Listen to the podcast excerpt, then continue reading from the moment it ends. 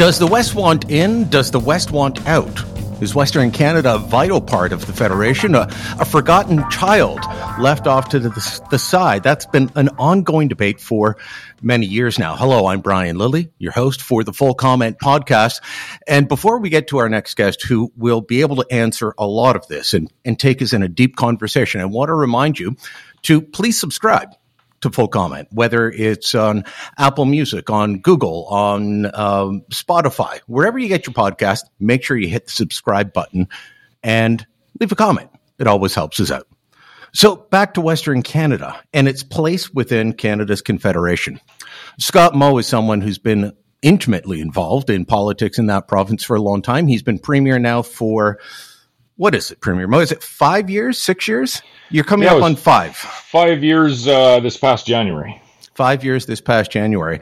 I uh, I want to get your thoughts on where Western Canada fits, specifically Saskatchewan.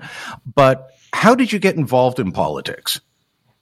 Well, for, for me specifically, how I got involved in politics was I I really started volunteering with uh, you know a number of uh, community um, sports uh, sports uh, areas where my kids were involved, and it very soon grew to be beyond just the community I lived into. Uh, you know, volunteering more at a regional level, and and uh, it wasn't too long before I, I felt I wanted to do a, a little bit more and actually advance uh, to the to the provincial level. And so then I I ran in a nomination and uh, and ultimately in an election, became an MLA in 2011, and kind of slowly progressed, I guess, into cabinet and and ultimately to this position. A fairly quick ascension from uh, an MLA in 2011 to to premier in 2018. So so well done. were you in agriculture like so many in Saskatchewan before that, or were you? Yeah, I spent line? some time in the ag industry uh, as well as in uh, private retail businesses. Uh, a few that myself and my wife, uh, my wife also had. We both were raised in a you know, typical small town uh, Saskatchewan, a town of about 1,500 with a neighboring uh, community of about 40,000, and then ultimately Saskatoon, a, a little further away at a, you know close to 300,000. And so, you know, very typical upbringing in the in the province of Saskatchewan. Always, I think, interested in whether you knew it or not. Uh, you're you're interested in politics. Uh, growing up, for me, unfortunately, in our province, we had. Uh, you know, many of my friends they they moved west, right? And they, the saying was, uh, "You go west, young man." And and and I did uh, for a couple of years uh, as well. I was fortunate to return to the community where I was raised to raise our children, and, uh, and you know it's never lost on me uh, how how fortunate both my wife and I were uh, one to be raised uh, there, and two ultimately to have the opportunity to raise our children there. And that is what drives me, and and what I do each and every day is to you know provide that opportunity for the the, the children that are, are here today and coming uh, tomorrow. Give them the opportunity to actually choose to stay in the province of Saskatchewan as opposed to have uh, you know a generation behind them telling them to go west, go west. Well, you you know how many uh, connections I have to Saskatchewan and working with people, helping start a news network with people from there, and, and so many were, were there. I remember speaking to one of our our camera ops, camera techs, uh, who was based in Calgary. And he was also originally from uh, Saskatchewan. I forget where exactly, but he said his local Canadian Tire in Calgary sold more riders gear than uh, than they did for the um, the Stampeders that's how m- many people used to go west, and and it's turned around. But uh, well, you could go to a hometown game in uh, at uh, in in Calgary. You could go to a hometown uh, CFL Riders game there generally, and still can today. So there was a a famous cartoon published about 100 years ago called The Milk Cow. I know you're familiar with it, but for people who haven't seen it, it's a a, a drawing of a, a, cow being fed and eating in Western Canada. Uh, and all the all the work's being done in Western Canada, getting the, the feed to the cow, but it's being milked in the East. And it was an expression of Western alienation in 1915. I mean, that's 10 years after your province uh, became a province and became part of Confederation. And, and that was the sentiment there. It's still, I think, when I visit, whether it's uh, Saskatchewan, Manitoba, or Alberta, lesser degree, British Columbia, that sentiment is, is still there and it ebbs and flows. Where is it at right now? Um, a little while ago, we were talking about Wexit. I don't hear about that as much. Um, people that uh, had been in the, the, federal government helped form a party to run federally called Maverick to say they wanted out, kind of a separatist party. Where are things at in in your sense where you sit? Yeah, I think there's there's two levels to this, and the first is you, you know is uh, First of all, the cartoon is very relevant today, and I think it expresses uh, the frustration that many in Saskatchewan, Alberta, and in other areas of Western Canada have as well. Um, a little over 100 years old, and, and odd that it's still relevant, and unfortunate, I would say, that it's still relevant because it doesn't need to be. And I, I think many will, uh, you know, look at that cartoon of that cow eating in in in the uh, in the western uh, part of our nation and and then the milk being harvested in the in the eastern part of our nation. We'll quickly refer to um, the challenges around equalization, for example, and, and how that transfer happens. But I, I would say the um, two things. One is uh, um, when it comes to separation and, and people that talk about separating from Canada, and we, we can talk about that a little bit later because often people will lead to uh, Quebec is the the the, the, the province that uh, has ultimately had a, a, referendum on, on separation. Saskatchewan actually looked at it as well back in 1995, and I'll circle around that too, maybe in a little bit.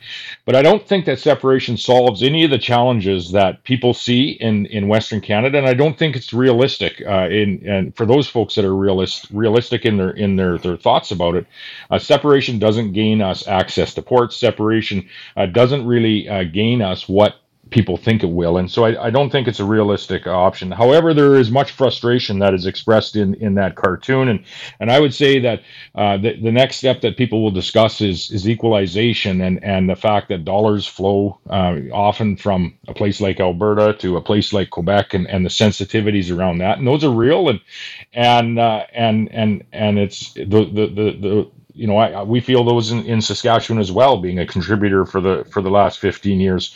But I think it's even deeper than that. Um, what the challenge we have uh, today in this country, and and the the frustration that that cartoon signifies is uh, we feel in, in Saskatchewan we have a, a, growing and vibrant economy and, and, and I think the same is true in Alberta and Manitoba and, and likely true in other parts of the nation as well. Our economy in Saskatchewan is based on on the development of our natural resources and then doing what we can to climb that that value chain. Um, we feel a lot of pressure from the federal government, and sometimes I think, in fairness, from from other areas of Canada, in not being able to fully develop uh, those industries which create wealth, which create jobs, which create opportunity for people that live in in Saskatchewan communities. We we need to celebrate um, that as, as Canadians. We need to you know celebrate the the investment for example of the largest mining company in the world BHP making a significant investment in Saskatchewan um, it'll be the cleanest potash, uh, in this case, that'll be produced anywhere in the world, um, and it'll be putting Saskatchewan people to work. We need to celebrate that across Canada as, as all Canadians. In the same way, and here's the the uh, the, the trade off: we in Saskatchewan, I would say, when there's an electric vehicle, manu- vehicle manufacturing plant that uh, is announced in Ontario, or even a parts manufacturing plant that is announced in Quebec um, that's good for the folks in Ontario. It's good for the folks in Quebec.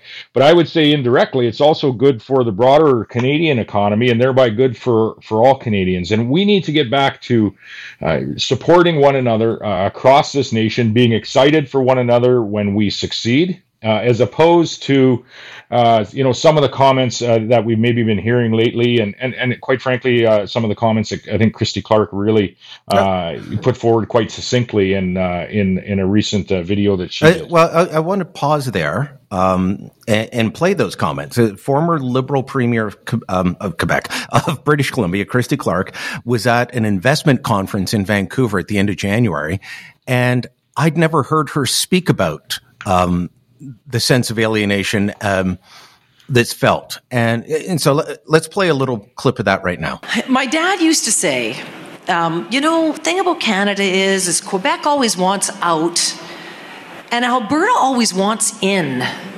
You know, British Columbia just sits on the sidelines and is sort of happy with where we're at. We're not paying that much attention to what goes on on the other side of the Rockies. I never thought I would see the day when Alberta would go from being passionately Canadian and wanting in, really fighting for a way in, to trying to find a way to get out. And that speaks to, Jay, I think, the in, intense sense of alienation that people in Saskatchewan and Alberta are feeling now. Premier Moshi, your former colleague, uh, Premier uh, Clark, she was talking about this this sense that what you do it doesn't get valued in other parts of Canada, and that because that is what people do for a living, they feel like they're not being valued by the country. Is is that a is that a sentiment that you hear a lot as you travel your province? Yes, and it comes out as a frustration, sometimes as anger, um, but more importantly for all of us to consider, I think it comes out as as really in, in many ways dividing our, our country, and it, it starts at the very at the very top. If you, if you go on and, and I encourage everyone to listen to the full uh, half hour or so that uh, former Premier Christy Clark uh, spoke on there, you know, she talks about what binds us together as Canadians. Um, what you know, what are we proud of collectively uh, as Canadians? And and she talks about the strength of our, our natural resource based economy in the western areas and the strength of our manufacturing uh, economy in places like Ontario and Quebec, and the fact that uh, we need to uh, get back to being uh, you know proud of one another binding together as canadians and being proud of this nation as a whole. And that starts at the federal level. And i i uh, i think it's been missing for a period of time uh, here now. And so i uh, credit to uh, former premier clark for her comments. And I, I, think they're very succinct. And i think they very much portray the feeling of of you know many people that work in a in a, in a wealth producing a, a vibrant uh, natural resource based economy in not only the western part of our nation, but in many areas of our nation. Yeah, I always love telling the story that I grew up in Hamilton, um, very much an industrial town. That's right. But the, the mustard seed that would be grown in your province would be shipped east to Hamilton, processed at GS Dunn, shipped to France, turned into uh, high end margarine or high end mustard. I wish we, you know, made more of the high end stuff here, but you know, grown in Sask, processed in Hamilton, and the world's finest Dijon mustard, uh, you know, is the end result. That's a country working together. When you get a big potash announcement like you did with BHP, or Alberta gets a new oil sands um, uh, development going, well, that's more work for the people that make the trucks that are going to be used, the machinery that's going to be used. That sometimes just the trucks that were bought by the the men and women working in the project. That's got to be good. It, do, do you think that we look at that as Canadians the way that we should? Do you think that, or, or do you just think that uh, you know, as Central Canadian, you know what's don't think about and value Western Canada? Um, I, I, I don't know. Um, you know, that, that's a hard question to answer because I'm not going to preclude what uh, you know other Canadians think or or try to guess as to what other Canadians think. However, um, what I do look for is you know how, how do we make this relationship and this nation, and I would even go so far as to say this continent uh, successful. And w- we really need to get away from um, some of our you know regionalist regionalistic uh, biases that we have, and we have them uh, in Saskatchewan. I have them, and I've been at the likely very center of of a number of discussions uh, where they've been you know somewhat uh, somewhat in conflict. I said uh, saskatchewan's been and i have been somewhat in conflict of the direction uh, that our federal government has gone on on a number of a number of, of, of spaces. But we, we need to get back to being uh, canadians first uh, we need to be back, get back to celebrating uh, successes in other parts of Canada, um, but we also need to get back to a place where we're supporting um, the development of those successes uh, across our nation, and I would even say across our continent. If we don't have uh, our best interests in mind as Canadians and as North Americans, um, someone else has an interest in in the natural resources, for example, in in North America, and and they may not have our our national or our continental best interests in mind uh, by by any stretch. And so we need to get back to supporting one another, not only in in our successes, but in the development of those those successes, and understanding what it is that actually drives the the health and wealth of our of our communities across this nation. The natural resources do drive uh, our success in of attracting investment, creating jobs, um, and then climbing that value chain uh, in in much of the western part of this nation, including the western part of Ontario. Uh, when you get into the manufacturing sector, sector uh, you know that that is more um, the eastern part of Ontario and moving into Quebec. Uh, again, trading much with, uh, throughout the uh, the United States uh, in in that industry as well, and we need to support one another as, as Canadians to be successful ultimately as a nation. And I would say that this starts with federal leadership. Um, as as provinces, as you know, people living in different parts of Canada, we're always going to have our differences. But I would say, uh, you know, what binds us together uh, is uh, much larger than what separates us, and we need to focus on, you know, what actually does bind us together, and yeah, have a little bit of. Uh, as you say, the, the missing key at some the, the, the feeling is is that there is at times some respect that is missing for uh, you know certain industries that in their own right are highly successful, creating, as I say, creating jobs and and, and wealth uh, for families uh, living in communities across this nation. But you know, in the case of what we produce in Saskatchewan, uh, we produce the cleanest products that you can find on Earth, no matter if it's oil, potash, uranium, agricultural products, whatever it might be. Uh, they are among the very cleanest uh, that you can find and purchase on Earth. And we always say if you if you need more oil or if you need more uh, natural gas or uranium or potash or agri food products, you should actually buy it from Saskatchewan if you care at all about the environment, because it's cleaner than like products that are produced in Russia, Belarus, uh, or, or any of our competitors, really. Uh, I want to ask you more about those industries because I don't think people realize how uh, diversified your economy is. But um, first, let, let me ask you about you mentioned leadership, um, federal leadership. I, have noted you and um, your friend, Ontario Premier Doug Ford, taking turns at being Captain Canada uh, over the last little while. But before I, I leave the alienation part, I, I want to ask you: Do you do you ever have to manage within your own caucus because the Saskatchewan Party, of which you're leader, is a coalition? It's not a liberal party. It's not a conservative party. It's a free market coalition party. I'm sure you've got some people who start saying, you know what, we, we got to push more. Yeah, no, we have a uh, you know a larger tent, and I would say that most parties that are in uh, you know either in power at the in government, either at the provincial level or or maybe even you know we've seen likely the federal government as well as has has made their tent larger, um, more to you know some would say more to the left of what where the traditional party uh, you know, as traditionally the traditional Liberal Party is, has normally sat.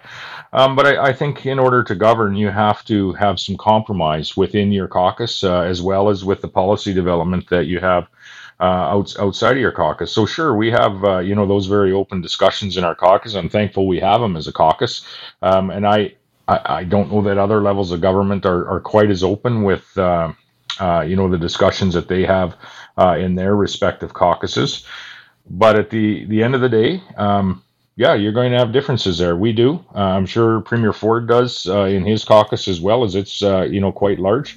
That's I, I, think part of being a healthy government is not uh, having you know myself as leader in Saskatchewan saying this is the way it's going to be, or, or Premier Ford in Ontario saying this is the way it's going to be. Uh, you know, it's one person's opinion, and and uh, and and surmising on on the policy position, but actually having that healthy debate in caucus and finding your way, uh, you know, through whatever the topic might be. That that's the same debate we should be having across this nation as to you, you know what is in the best interests of of Canada and not making uh, uh, policy decisions like they have in other areas of the world that are solely focused on on one area of uh, or one one one topic. For example, you have the European Union that has made uh, policy decisions now for 10 or 15 years, solely uh, taking into account um, the the environmental aspect of those policies. They've thereby pushed, uh, you know, their emissions out of their respective national boundaries, and as a group, um, I would say all of their their boundaries uh, within the EU. And in order that energy demand hasn't went away, so they've been purchasing their their oil, natural gas, and coal from a place like Russia. Um, sacrifice their energy security and, and ultimately, uh, I think, have put themselves in a very vulnerable position. We shouldn't go down that same path uh, here in Canada. And I, I really feel that as long as we are able, and we are at the provincial level in Saskatchewan at least, uh, to have those very frank discussions uh, in the policy development that we have at the caucus and ultimately the cabinet table, uh, that we, we will prevent uh, our our our area from going down that that cul-de-sac, that deep dark cul-de-sac of sacrificing energy security and ultimately, eventually, food security. I would hope they're having it at the federal level. I don't know they are. All right. Um, we need to take a, a quick uh, commercial break. When I come back, though, I will ask you about Saskatchewan first and what you are are doing. Is it is it a sovereignty act like Alberta's talked about? We'll get to that in a moment here on the Full Comment podcast. So, what is Saskatchewan first? Premier Scott Moe, are, are, is that a, a sovereignty act like we've heard from Alberta? Is it a separatist piece of legislation? Is it unconstitutional, as some columnists in uh, the Globe and Mail might surmise? Well, first and foremost, I would say, Brian, the, the Saskatchewan First Act is a it's a shield. It's it's a shield uh, to to really protect uh, Saskatchewan opportunity for this generation and the next from a, a sword that is being wielded uh, generally by by the federal government and generally using uh, federal environmental policy to circumvent uh, the Constitution that we have. In particular, where the Constitution allows for and uh, and and gives the power of of natural resource uh, development to the provinces. The the federal government has is moving in on that space using environmental uh, policy. Again, I would refer back to my words about how that has worked in the European Union over the last decade or decade and a half. Um, so that's why uh, we have put together the Saskatchewan First Act is to shield our opportunity, to shield uh, the ability for the province to uh, you know grow our, our natural our natural resource investment and ultimately to grow the jobs and population and um, and the, and the growth and follow the growth agenda that we have uh, here in this province. It's not a separatist uh, piece of legislation by any stretch. Um, actually, and it is entirely constitutional.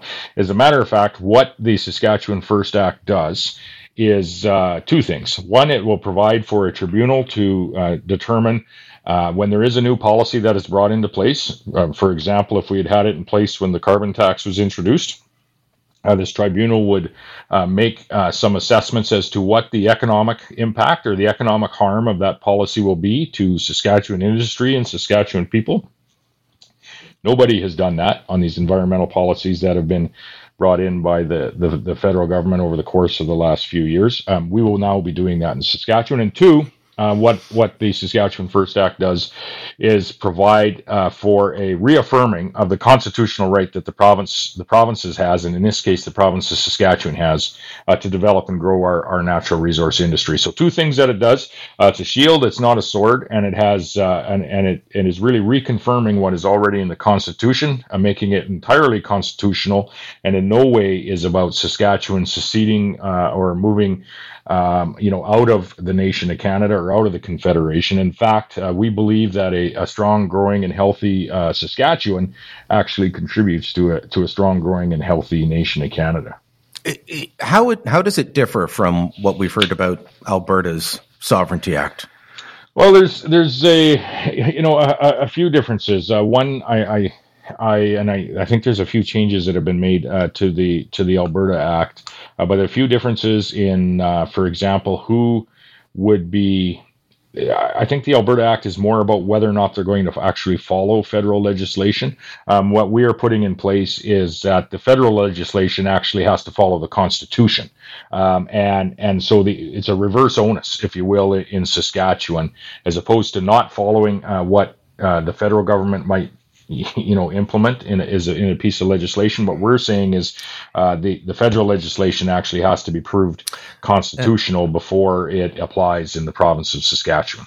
There was a bill passed a few years ago, Bill C sixty nine. Um, it was dubbed by many the No More Pipelines Act, uh, but we're finding out that it goes way way beyond pipelines. Um, this is the environmental impact assessment uh, situation.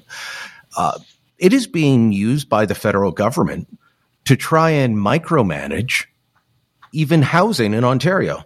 They have they have uh, put forward that they may dis, uh, come in and, and try and stop housing from being built on certain lands. Um, they've talked about blocking highways and other infrastructure. Do you think that the federal government is trying to use environmental legislation to take over areas of provincial and even municipal um, planning? Yes.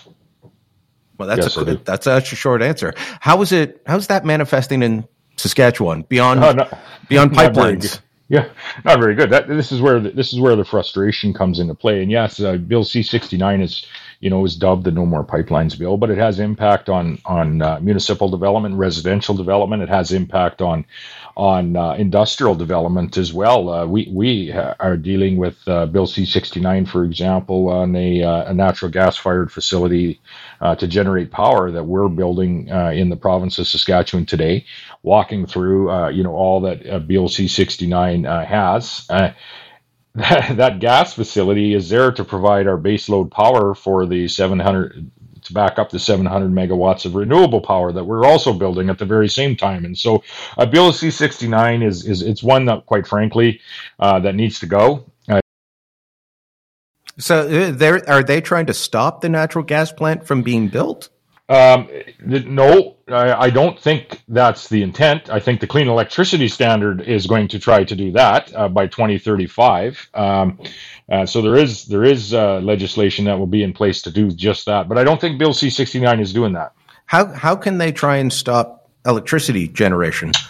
Uh, uh, Bill, uh, the, the clean electricity standard, uh, some of the discussion around uh, what that will look like will actually be to prevent, uh, to ban fossil fuel electricity generation by the year 2035. So, you know, what does that mean to to people that live in Saskatoon who get all of their power from the Queen Elizabeth or Queen Queen Elizabeth or Queen Charlotte, the, the the natural gas power station here in Saskatoon is that January 1st, 2036 pretty cold day in Saskatoon, inside or outside of your house, and so it, it's just uh, an unrealistic, uh, um, an unrealistic uh, piece of uh, of policy.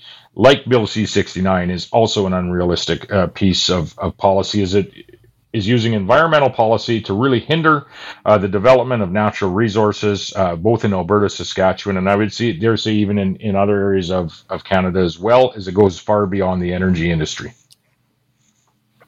Before I moved to Quebec and worked there for a couple of years covering politics, I was always thinking, why is Quebec always fighting the federal government? Quebec, uh, they're, they're just whining. Let the federal government do what they want. And then I moved to Quebec and you start understanding the fight. And it's often the federal government. Back in the, uh, the late 90s, early 2000s, the federal government was meddling in all kinds of provincial jurisdictions. That's what they seem to be doing here as well. And is that what drives a lot of what we started the discussion about? People feeling uh, upset with central Canada because the federal government is trying to tell you what's best for Sask? Yeah, I, yeah. I, I, don't even know if it's it'll be labeled sometimes as Central Canada. I, I think it's more targeted towards uh, the federal government and and uh, some of the policies that are stymieing our growth, uh, to to put it uh, very bluntly. And um, you know, it's funny you mentioned Quebec, who has had a uh, you know a very tumultuous relationship with the uh, with the federal government, up to and including not even uh, signing the the Constitution that we all. Um, you know, reference and we've referenced in, and reaffirmed in the Saskatchewan First Act. But if you remember back, Brian, in 1995, we are talking about this just prior to you coming on in 1995 was, I believe that was the year that Quebec actually had the referendum. Yeah. And, and, you know, so here's a skill testing question for you. And I, I, I don't know if there's more than this, but there's at least two provinces that actually actively looked at, at separation in and around that time in 1995. Obviously, one was Quebec. Uh, do, do you have any idea who the second was? I uh, believe it was uh, Saskatchewan. It was Saskatchewan, and uh, you can uh, note it was uh, brought forward in a, in a book written by uh, Chantal Hébert shortly after that, called "The Morning After the Quebec Referendum and the Day That Almost Was." But it was Roy Romanow uh, of the day who had actually put together a, a, a special task force, a secret task force. Uh, it was under, in, in government terms, it was hidden under the, the title of constitutional contingency. So, looking at what should, should Saskatchewan do if there is a, a separation, a vote to separate in in Quebec, and there was really three things that this uh, committee was was looked asked to look into, and uh, the first was for Saskatchewan should Saskatchewan then separate from Canada. The second was should Saskatchewan join with Alberta and British Columbia and leave Canada as a as a as a bloc? And the third contingency was uh, should Saskatchewan actually look at seceding and being part of the United States of America? And so uh, it was around that time of the Quebec referendum that it was actually Roy Romanow, uh, an NDP uh, premier in Saskatchewan, that had put together a, a, constitutional contingency secret committee to look at what should Saskatchewan's response to be uh, should Quebec leave the nation of Canada. And so there's just a little tidbit of history that uh, I, I, don't think everyone is aware of. We're not looking at leaving uh, Canada today. However, we are looking at being a a strong, uh, vibrant, autonomous province within the nation of Canada, and we believe uh, that will allow Saskatchewan to grow and prosper and contribute uh, to a stronger and more prosperous nation. Do you think um, Canadians across the board need to know more about their constitution and who's in charge of what, or does that just make eyes glaze over for people that aren't political geeks like you and I? Yeah, I, I think the latter. I I don't know that Canadians need to um, you know, we live in, we're so fortunate to live in a democracy that we do, um, where we, we, we don't have some of the challenges that we're seeing in Eastern Europe, for example, or other areas of, of the world. And uh, when one of the luxuries of living in a, you know, a settled, uh, fairly um, stable regulatory environment, uh, like, like Canada is you don't have to, uh, you know keep up to date on on what's happening politically and how that might impact you uh, personally each and every day of your life. That being said. Um, we do need to engage, and who I think should uh, be much more careful on on intruding, uh, in, essentially on on the on the on the spirit and the wording of the Constitution is is the current federal administration. They're their uh, efforts um, using environmental policies like Bill C69 to really uh, impede on, on areas of provincial jurisdiction. Stephen Harper didn't do this. John Chrétien didn't do this. Paul Martin didn't do this.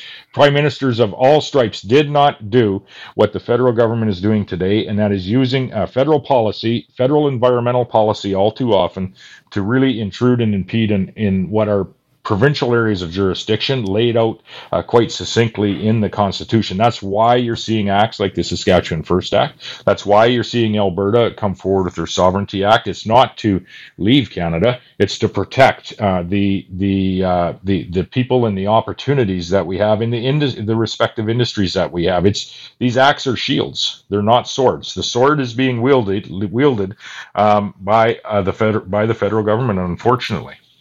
I mentioned a little while ago uh, you and uh, Premier Ford playing Captain Canada at various times, um, and, and you know your role in that was recently trying to bring together the the provinces uh, and, and, and, help shepherd the the health talks. Um, Premier Ford at, at various times has, has worked behind the scenes on others. What's fascinating with this government is, you know, I've covered politics a long time. I've never seen every premier in the country uh, unified on so many issues. You guys were unified in your health talks. You were unified recently on bail reform, and you're all unified in opposing Bill C69, even though you come from different parties in different parts of the the country. I think I think that speaks to the fact that we've got a a federal government at odds with provinces.